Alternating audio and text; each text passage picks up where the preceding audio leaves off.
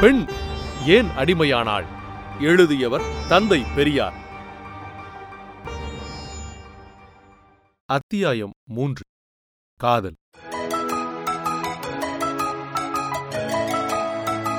அன்பு ஆசை நட்பு என்பனவற்றின் பொருளைத் தவிர வேறு பொருளைக் கொண்டதென்று சொல்லும்படியான காதல் எனும் ஒரு தனித்தன்மை ஆண் பெண் சம்பந்தத்தில் இல்லை என்பதை விவரிக்கவே இவ்வியாசம் எழுதப்படுவதாகும். ஏனெனில் உலகத்தில் காதல் என்பதாக ஒரு வார்த்தையைச் சொல்லி அதனுள் ஏதோ பிரமாதமான தன்மையொன்று தனிமையாக இருப்பதாக கற்பித்து மக்களுக்குள் புகுத்தி அனாவசியமாய் ஆண் பெண் கூட்டு வாழ்க்கையின் பயனை மங்கச் செய்து காதலுக்காகவென்று இன்பமில்லாமல் திருப்தியில்லாமல் தொல்லைப்படுத்தப்பட்டு வரப்படுகின்றதை ஒழிக்க வேண்டுமென்பதற்காகவேயாகும். ஆனால் காதல் என்றால் என்ன? அதற்குள்ள சக்தி என்ன? அது எப்படி உண்டாகிறது? அது எதுவரையில் இருக்கின்றது? அது எந்தெந்த சமயத்தில் உண்டாவது? அது எவ்வப்போது மறைகின்றது? அப்படி மறைந்து போய்விடுவதற்கு காரணம் என்ன என்பதைப் போன்ற விஷயங்களை கவனித்து ஆழ்ந்து யோசித்துப் பார்த்தால் காதல் என்பதன் சத்தற்ற தன்மையும் உண்மையற்ற தன்மையும் நிச்சயமற்ற தன்மையும் காதலை பிரமாதப்படுத்துவதன் அசட்டுத்தனமும் ஆகியவைகள் எளிதில் விளங்கிவிடும். ஆனால் அந்தப்படி யோசிப்பதற்கு முன்பே இந்த காதல் என்கின்ற வார்த்தையானது இப்போது எந்த அர்த்தத்தில் பிரயோகிக்கப்படுகின்றது? உலக வழக்கில் அது எப்படி பயன்படுத்தப்பட்டு வருகின்றது? இவற்றுக்கென்ன ஆதாரம் என்பவைகளை தெரிந்து ஒரு முடிவு கட்டிக் கொள்ள வேண்டியது அவசியமாகும்.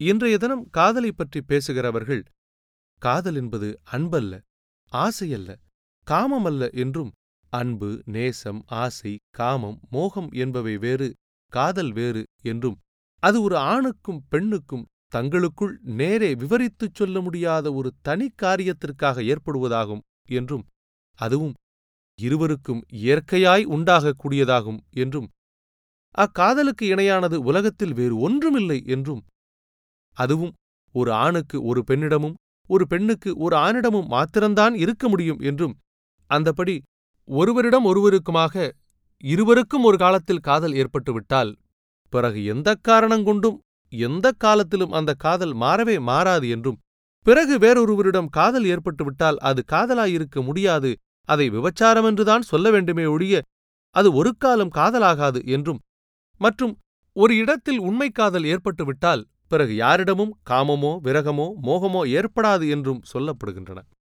மேலும் இந்த காதல் காரணத்தினாலேயே ஒரு புருஷன் ஒரே மனைவியுடனும் ஒரு மனைவி ஒரே புருஷனுடனும் மாத்திரம் இருக்க வேண்டியதென்றும் கற்பித்து அந்தப்படி கட்டாயப்படுத்தியும் வரப்படுகின்றது. இதன் பலாபலன் எப்படி இருந்தாலும் இந்தப்படி சொல்கின்றவர்களையெல்லாம் உலக அனுபவமும் மக்கள் தன்மையின் அனுபவ ஞானமில்லாதவர்களென்றோ அல்லது இயற்கை தன்மையையும் உண்மையையும் அறியாதவர்களென்றோ அல்லது உண்மை அறிந்தும் வேறு ஏதாவது ஒரு காரியத்திற்காக வேண்டி வேண்டுமென்றே மறைக்கின்றவர்களென்றோதான் கருத வேண்டியிருக்கின்றது. அன்றியும் இம்மாதிரி விஷயங்களைப் பற்றி நாம் சொல்லும் மற்றொரு விஷயம் என்னவென்றால் இன்று பெரும்பான்மை மக்கள் காதலன் காதலியாக வாழ்வதன் தன்மையெல்லாம் வேறொருவர் ஜோடி பார்த்துச் சேர்த்ததும் பிள்ளைகளை பெறுவதற்கென்றும் வீட்டு வாழ்க்கையின் உதவிக்கென்றும் இயற்கை உணர்ச்சிக்கும் பரிகாரத்திற்கென்றும் சேர்க்கப்படுகின்ற ஜோடிகளாகத்தான் இருந்து வருகிறதே தவிர தாங்களாக தங்கள் காதல் மிகுதியால் காதல் தெய்வத்தால் கூட்டுவித்ததை காணுவது அருமையாக இருக்கின்றது. இது எப்படி இருந்தாலும் எந்த காரணத்திற்கானாலும் ஒரு ஆணின் அல்லது ஒரு பெண்ணின் அன்பு ஆசை காதல் காமம் நட்பு நேசம் மோகம் விரகம் முதலியவைகளைப் பற்றி மற்றொரு பெண்ணோ ஆணோ மற்றும் மூன்றாம் அவர்கள் யாராயினும் பேசுவதற்கோ நிர்ணயிப்பதற்கோ நிர்பந்திப்பதற்கோ சிறிது கூட உரிமையே கிடையாது என்றும் சொல்கிறோம் இன்னும் சிறிது வெளிப்படையாய் தைரியமாய் மனித இயற்கையையும் சுதந்திரத்தையும் சுபாவத்தையும் அனுபவத்தையும் கொண்டு பேசுவதானால் இவையெல்லாம் ஒரு மனிதன் தனக்கு இஷ்டமான ஒரு ஓட்டலில் சாப்பிடுவது போலவும் தனக்கு பிடித்த பலகாரக் கடையில் பலகாரம் வாங்குவது போலவும் அவனுடைய தனி இஷ்டத்தையும் மனோபாவத்தையும் திருப்தியையும் மாத்திரமே சேர்ந்ததென்றும் இவற்றுள் மற்றவர்கள் பிரவேசிப்பது அதிக பிரசங்கித்தனமும் அனாவசியமாய் ஆதிக்கம் செலுத்துவதும் ஆகும் என்றுந்தான் சொல்ல வேண்டும். இப்படி சொல்லப்படுவது கூட இவ்வளவு பெருமையையும் அணியையும் அலங்காரத்தையும் கொடுத்து பேசப்பட்ட காதல் என்பதை முன் குறிப்பிட்டபடி அது என்ன? அது எப்படி உண்டாகி மறைகின்றது? என்பதை யோசித்துப் பார்த்தால் யாவருக்கும் சரியென்று விளங்கிவிடும். காதல் என்கின்ற வார்த்தை தமிழா? வடமொழியா என்பது ஒருபுறம் இருந்தாலும் தமிழ் மொழியாகவே வைத்துக்கொண்டாலும் அதற்கு ஆண் பெண் கூட்டுத்துறையில் அன்பு ஆசை ஆவல் நட்பு நேசம் விரகம் என்பவைகளைத் தவிர வேறு பொருள்கள் எங்கும் எதிலும் காணப்படவில்லை. அன்றியும் அகராதியில் பார்த்தாலும் மேற்கண்ட பொருள்களைத் தவிர வடமொழி மூலத்தை அனுசரித்தால் காதல் என்பதற்கு கொலை கொல்லல் வெட்டுதல் முறித்தல் என்கின்ற பொருள்கள்தான் கூறப்பட்டிருக்கின்றன. மற்றபடி தனித்தமிழ் மொழியில் பார்த்தாலும் ஆண் பெண் சேர்க்கை கூட்டு முதலாகியவை சம்பந்தமான விஷயங்களுக்கும் அன்பு ஆசை நட்பு நேசம் என்பவைகளுக்கும் தவிர வேறு தமிழ் மொழியிலும் நமக்கு காணப்படவில்லை. இவைகளுடன் காதல் என்பதைச் சேர்த்துக் கொண்டாலும் இக்கருத்துகளையேதான் மாற்றி மாற்றி ஒன்றுக்கு மற்றொன்றாக கூறப்படுகின்றதே தவிர காதலுக்கென்று வேறு பொருள் காணப்படவில்லை. ஆதலால் இவைகளன்றி காதல் என்பதற்கு வேறு தனி அர்த்தம் சொல்லுகின்றவர்கள் அதை எதிலிருந்து எந்த பிரயோகத்திலிருந்து கண்டுபிடித்தார்கள் என்பது நமக்கு விளங்கவில்லை. நிற்க இப்படிப்பட்ட காதலானது ஒரு ஆணுக்கோ பெண்ணுக்கோ எப்படி உண்டாகிறது?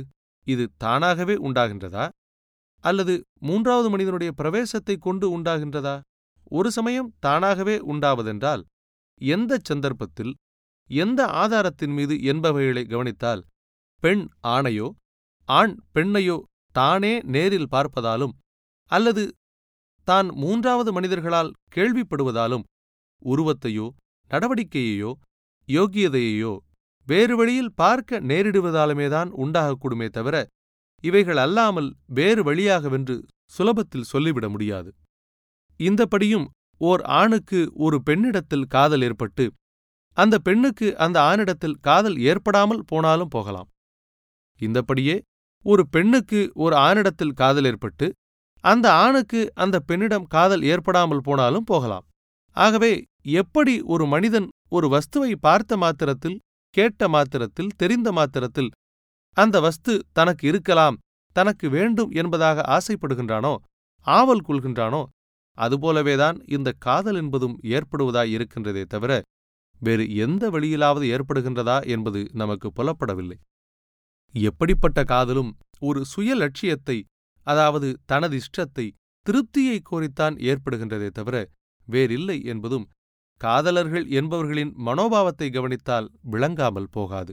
அதாவது அழகைக் கொண்டோ பருவத்தைக் கொண்டோ அறிவைக் கொண்டோ ஆஸ்தியைக் கொண்டோ கல்வியைக் கொண்டோ சங்கீதத்தைக் கொண்டோ சாயலைக் கொண்டோ பெற்றோர் பெருமையைக் கொண்டோ தனது போகபோக்கியத்திற்கு பயன்படுவதைக் கொண்டோ அல்லது மற்ற ஏதாவது ஒரு திருப்தியையோ அல்லது தனக்கு தேவையான ஒரு காரியத்தையோ குணத்தையோ கொண்டோதான் யாரும் எந்த பெண்ணிடமும் ஆணிடமும் காதல் கொள்ள முடியும். அப்படிப்பட்ட அந்த காரியங்களெல்லாம் ஒருவன் காதல் கொள்ளும்போது அவன் அறிந்தது உண்மையாகவும் இருக்கலாம் அல்லது அங்கிருப்பதாக அவன் நினைத்து காதல் கொண்டிருந்தாலும் இருக்கலாம். அல்லது வேஷ மாத்திரத்தால் காட்டப்பட்ட ஒன்றினால் இருந்தாலும் இருக்கலாம். உதாரணமாக ஒரு நந்தவனத்தில் ஒரு பெண் உல்லாசமாய் உலவுவதை ஒரு ஆண் பார்க்கிறான். பார்த்தவுடன் அந்த பெண்ணும் பார்க்கிறாள். இரண்டு பேருக்கும் இயற்கையாய் கவனிப்பு உண்டாகிவிட்டது. பிறகு நீ யாரென்று இவர்களில் யாரோ ஒருவர் கேட்கிறார்கள். பெண் தன்னை ஒரு அரச குமாரத்தி என்று சொல்லுகிறாள்.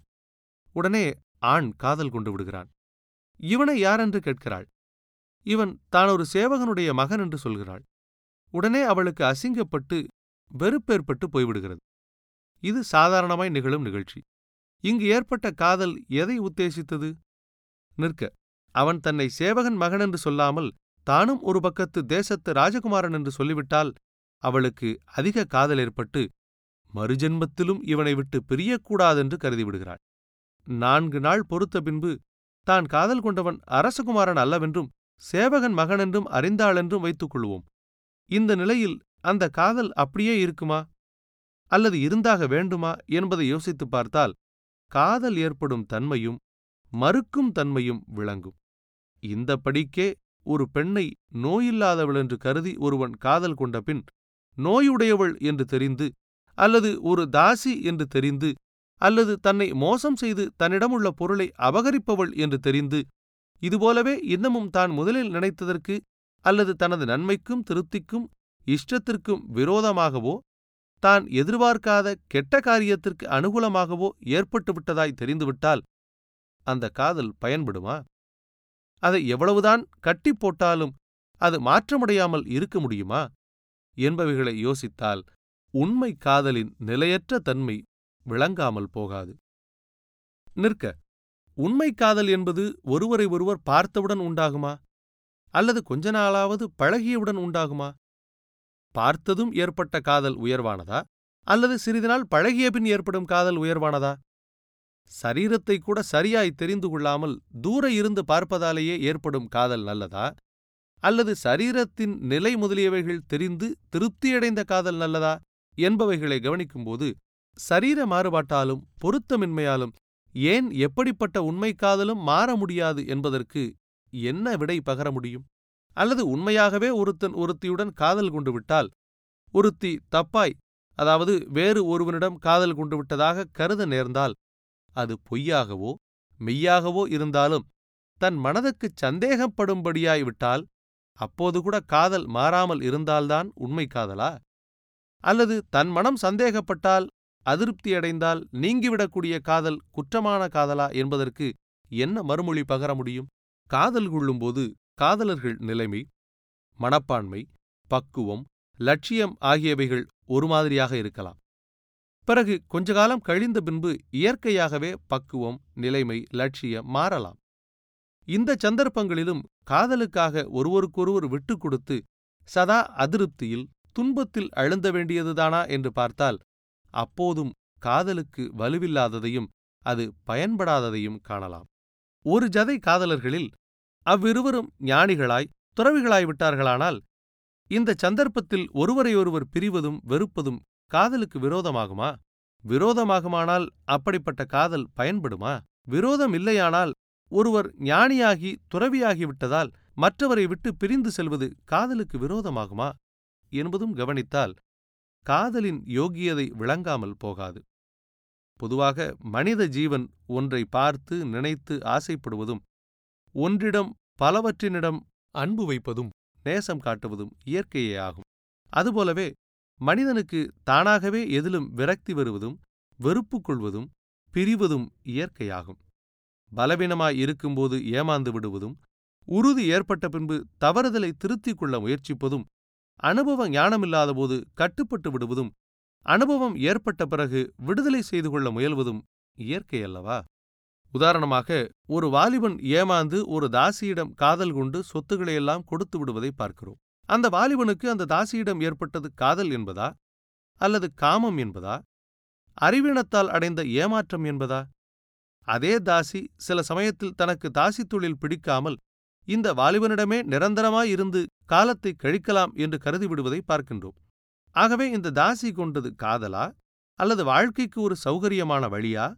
இதை வாலிபன் அறியாமல் நேசத்தை வளர்த்து கொண்டே வந்தால் ஒத்த காதலாகிவிடுமா இப்படியெல்லாம் பார்த்தால் காதல் என்பது ஆசை காமம் நேசம் மோகம் நட்பு அறிவீனம் அனுபவமின்மை ஏமாற்றம் என்பவைகளை விட சிறிது கூட சிறந்தது அல்ல என்பது விளங்கிவிடும். அதற்கு ஏதேதோ கற்பனைகளை கற்பித்து ஆண் பெண்களுக்குள் புகுத்திவிட்டதால் ஆண் பெண்களும் தாங்கள் உண்மையான காதலர்கள் என்று காட்டிக்கொள்ள வேண்டுமென்று கருதி எப்படி பக்திமான் என்றால் இப்படி இப்படியெல்லாம் இருப்பான் என்று சொல்லப்பட்டதால் அநேகர் தங்களை பக்திமான்கள் என்று பிறர் சொல்ல வேண்டுமென்று கருதி சாம்பல் பூச்சு போடுவதும் சதா கோயிலுக்குப் போவதும் பாட்டுகள் பாடி கண்ணீர் விட்டு அழுவதும் வாயில் சிவசிவ ராமராம என்று கூறிக்கொண்டிருப்பதுமான காரியங்களைச் செய்து பக்திமான்களாக காட்டிக் கொள்கிறார்களோ அதுபோலும் எப்படி குழந்தைகள் தூங்குவது போல வேஷம் போட்டு கண்களை மூடிக்கொண்டிருந்தால் பெரியவர்கள் குழந்தைகளின் தூக்கத்தை பரிசோதிப்பதற்காக தூங்கினால் கால் ஆடுமே என்று சொன்னால் அந்த குழந்தை தன்னை தூங்குவதாக நினைக்க வேண்டுமென்று கருதி காலைச் சிறிது ஆட்டுமே அதுபோலும் எப்படி பெண்கள் தங்கள் கால்விரல்களை பார்த்து நடப்பதுதான் கற்பு என்றால் பெண்கள் அதுபோலெல்லாம் நடப்பது போல நடித்து தங்களை கற்பு உள்ளவர்கள் என்று காட்டிக் கொள்ளுகிறார்களோ அதுபோலும் உண்மையான காதலர்களானால் இப்படியல்லவா இருப்பார்கள்? என்று சொல்லிவிட்டால் அல்லது அதற்கு இலக்கணம் கற்பித்துவிட்டால் அதுபோலவே காதலர்கள் என்பவர்களும் நடந்து தங்கள் காதலை காட்டிக் கொள்கிறார்கள். இதற்காகவே அவர்கள் இல்லாத வேஷத்தையெல்லாம் போடுகிறார்கள். அதை விவரிப்பது என்றால் மிகவும் பெருகிவிடும். ஆகவே ஆசையை விட அன்பை விட நட்பை விட காதல் என்பதாக வேறு ஒன்றும் இல்லை என்றும் அந்த அன்பு ஆசை நட்பு ஆகியவைகள் கூட மக்களுக்கு அகரணைப் பொருள்கள் இடத்திலும் மற்ற உயர்தனைப் பொருள்களிடத்திலும் ஏற்படுவது போல்தானே ஒழிய வேறில்லை என்றும் அதுவும் ஒருவருக்கொருவர் அறிந்து கொள்வதிலிருந்து நடவடிக்கையிலிருந்து யோக்கியதையிலிருந்து மனப்பான்மையிலிருந்து தேவையிலிருந்து ஆசையிலிருந்து உண்டாவதென்றும் அவ்வறிவும் நடவடிக்கையும் யோக்கியதையும் மனப்பான்மையும் தேவையும் ஆசையும் மாறக்கூடியதென்றும் அப்படி மாறும்போது அன்பும் நட்பும் மாற வேண்டியதுதான் என்றும் மாறக்கூடியதுதான் என்றும் நாம் கருதுகின்றோம். ஆகவே இதிலிருந்து நாம் யாரிடமும் அன்பும் ஆசையும் நட்பும் பொருளாக கொண்ட காதல் கூடாதென்றோ அப்படிப்பட்டது இல்லை என்றோ சொல்ல வரவில்லை. ஆனால் அன்பும் ஆசையும் நட்பும் மற்றும் எதுவானாலும் மன இன்பத்திற்கும் திருப்திக்குமே ஒழிய மனத்திற்கு திருப்தியும் இன்பமும் இல்லாமல் அன்பும் ஆசையும் நட்பும் இருப்பதாக காட்டுவதற்காக அல்ல என்பதை எடுத்துக் காட்டுவதற்காகவே இதை எழுதுகின்றோம். இதுவும் ஏன் எழுத வேண்டியதாயிற்று என்றால் மற்றவர்கள் திருப்தியிலும் சந்தோஷத்திலும் நுழைந்து கொண்டு தொட்டதற்கெல்லாம் இது காதல் அல்ல. அது காதலுக்கு விரோதம். அது காம இச்சை. இது விபச்சாரம் என்பது போன்ற அதிக பிரசங்கித்தனமான வார்த்தைகளை ஒருவித பொறுப்பும் இல்லாதவர்கள் எல்லாம் கூறுவதால் அப்படிப்பட்டவர்கள் கூற்றையும் கூறும் காதலையும் சற்று பார்த்துவிடலாம் என்றே இதை பற்றி எழுதலானோம்.